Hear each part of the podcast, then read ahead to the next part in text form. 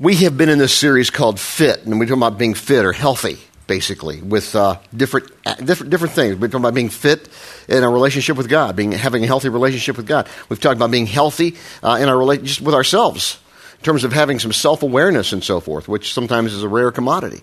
Um, and then we talk about being, being fit or healthy in, in relationship with others. That was last week. And then this week, it's families. And, and it's a little different with families than others. We, could put those two together. I just want to talk about families and uh, just take a few minutes to do that uh, this morning.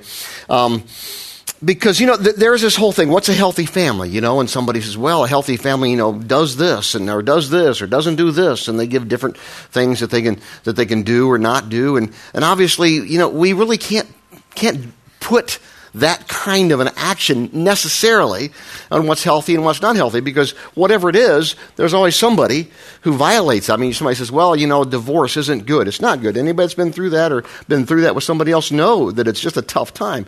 So someone would say, well, you can't be healthy, uh, have a healthy family if, if you've been, uh, if you've been divorced. And of course, we know that's not true because we know people who've come through it. Uh, and we also know some people who never had a divorce and are a long way from being fit or healthy. So you can't really put that kind of a, um, you know, template on that whole thing of, of what's fit and what's healthy. So here's what I want to do. Um, and, and, and, this is the thing. I'm going to talk about, I want to begin in the area of marriage and just take a little, just take a couple minutes after that and, and take it just a little bit further. Because ran across this quote from um, from, Pericles, uh, from Pericles, 400 ish uh, BC, or I think it's BCE now. Is that correct? BCE. Is that right? Yeah. Oh, why, why do they do that? I mean, you know, what's the deal? It's, it's, it's BC, it's AD. Come on, I taught, I taught that in first grade. Uh, how, how, does, how does it get, how does it, anyway. anyway. Um, Pericles, great uh, philosopher uh, from Athens. Uh, many people believe the father of the whole democracy of Athens and so forth. Look what he said. When you leave behind, excuse me, what you leave behind is not what is engraved in stone monuments. Watch this. But what is woven into the lives of others. That's a mouthful. What, what you leave behind is not what is engraved in stone monuments, but is woven in the lives of others. Some of you who were here last week know this, and it was a very difficult Sunday for me last Sunday because I lost, I just learned of the loss of a good friend, um, Jack Kemp, and had been in our church in Vail when we were there for about 18 years, and had been uh, close friends with uh, he and Joanne for about 15 years. And so and I talked about that a lot. And, and, and this, this quote, when you think about that, one of the things, we went to the funeral Thursday. Um, funeral, it was, it was just, I want my I call it funeral and festivities. We had the funeral at National Cathedral on uh, Friday at 2, and then went back to their church, Fourth Presbyterian Church in Bethesda, had a reception there, which was just terrific. And NFL Films had done a whole had done a whole uh, 15 minute uh, film on Jack's football, political career, and his family. And then, and then we went, and then we had something yesterday morning at Jack and Joanne's house with some friends, just a family and a few friends. And then uh, last after, yesterday afternoon, and evening, we had something at uh, his daughter and her family's house out in Middleburg, Virginia, which is just outside of D.C. Just a great time. But here's the thing that came out of that this whole time. It was, you know, it's what a funeral should be. It was inspiring, and it really was inspiring. But here's the thing that came out of that. Jack wanted to make it very clear in his, in his last few days of life. He said, I want to make sure people understand that my legacy is not my NFL career. My legacy is not whatever I did in Congress or as a secretary of HEW under Bush or, or running for president or vice president. My legacy is my family. And that kept being repeated over and over and over again at, at, at, at the, uh, at the National uh, Cathedral. He had his grandkids read Scripture. He got 17 of them. He didn't have all of them read Scripture, but he had several of his grandkids read Scripture. He had uh, all of his kids, all four of them, uh, just did a, a brief eulogy, which was, you know, it was just wonderful. One of those times where you just either either crying or laughing, one or the other. There's no in between. So anyway, I thought about this. I thought about that when I thought about this. What is woven into the lives of others? And if I could put a comment on, on a Pericles here, it would be in the lives of your family. That's, that's your legacy. It really is. That's the most important thing. Because I've, I've, had, I've had that all screwed up before.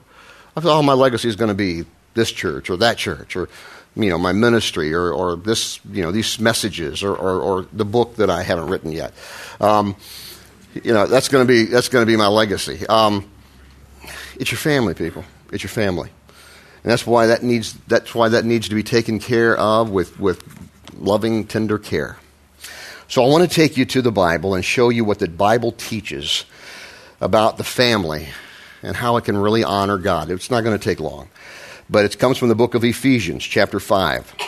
And uh, all I want to tell you about this, the, the theme basically is this the family that honors one another honors God. The family that honors one another honors God. Watch this. We're going to begin in chapter 5 of Ephesians, verse 21, with a very, this is the key verse to the whole passage, I believe.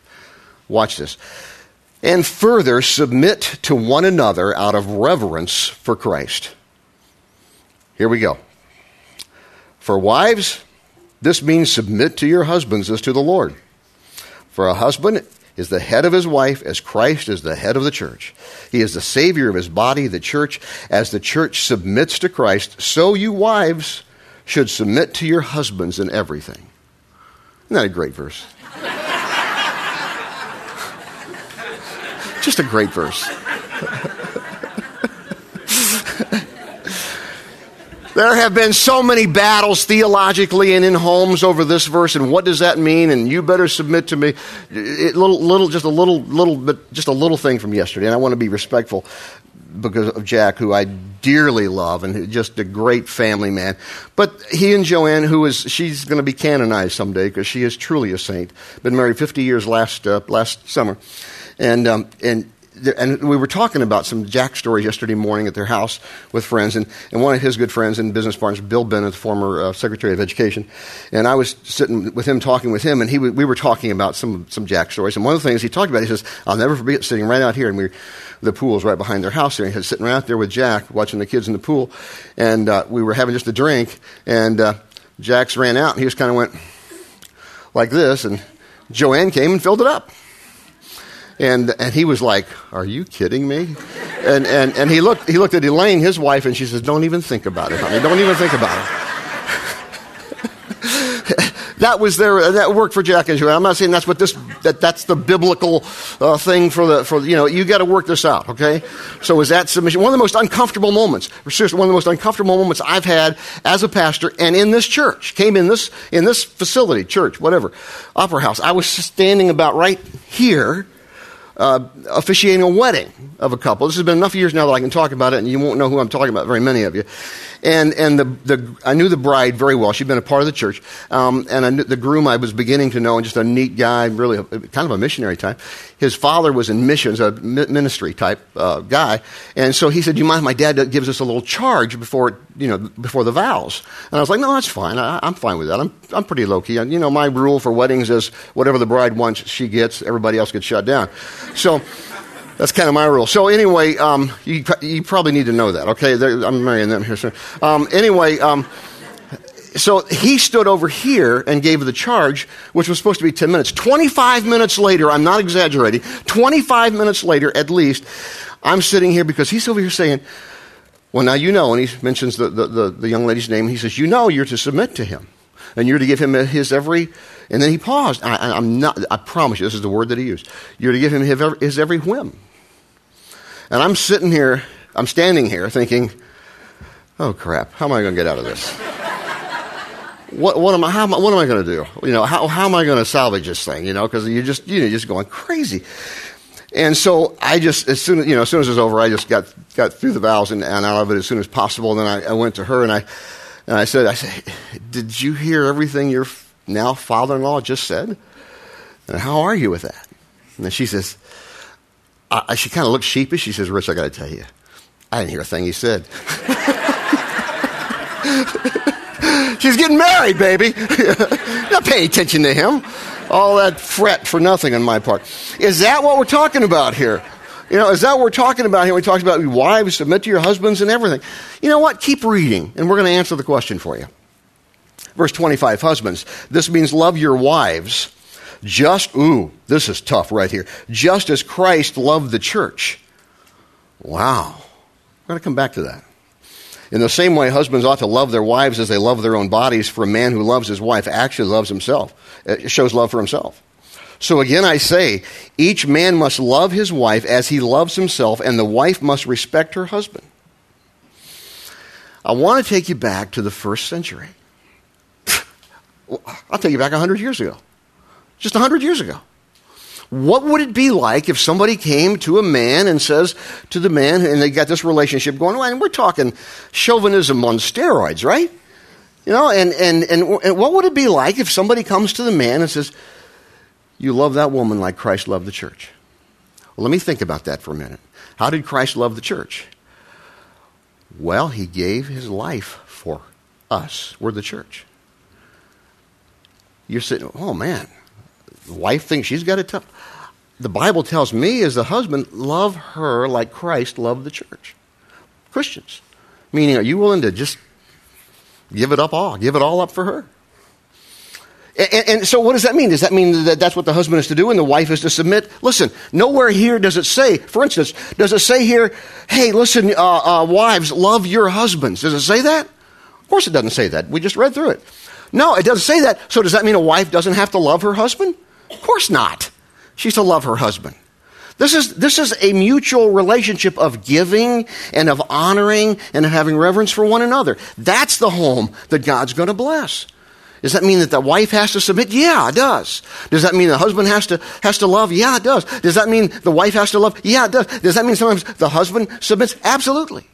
Because I go back to the first verse, verse 21 submit to one another out of reverence for Christ. That's the key there. You can't miss that. That's the issue. We are to show honor and love and mutual respect for one another. I'm telling you, that's the kind of home that's going to please God, and that's the kind of home that's going to fulfill people. That's the kind of home that's going to live a legacy with kids that is going to, that's going to be just phenomenal. And we're all going to work that out among ourselves, how that works.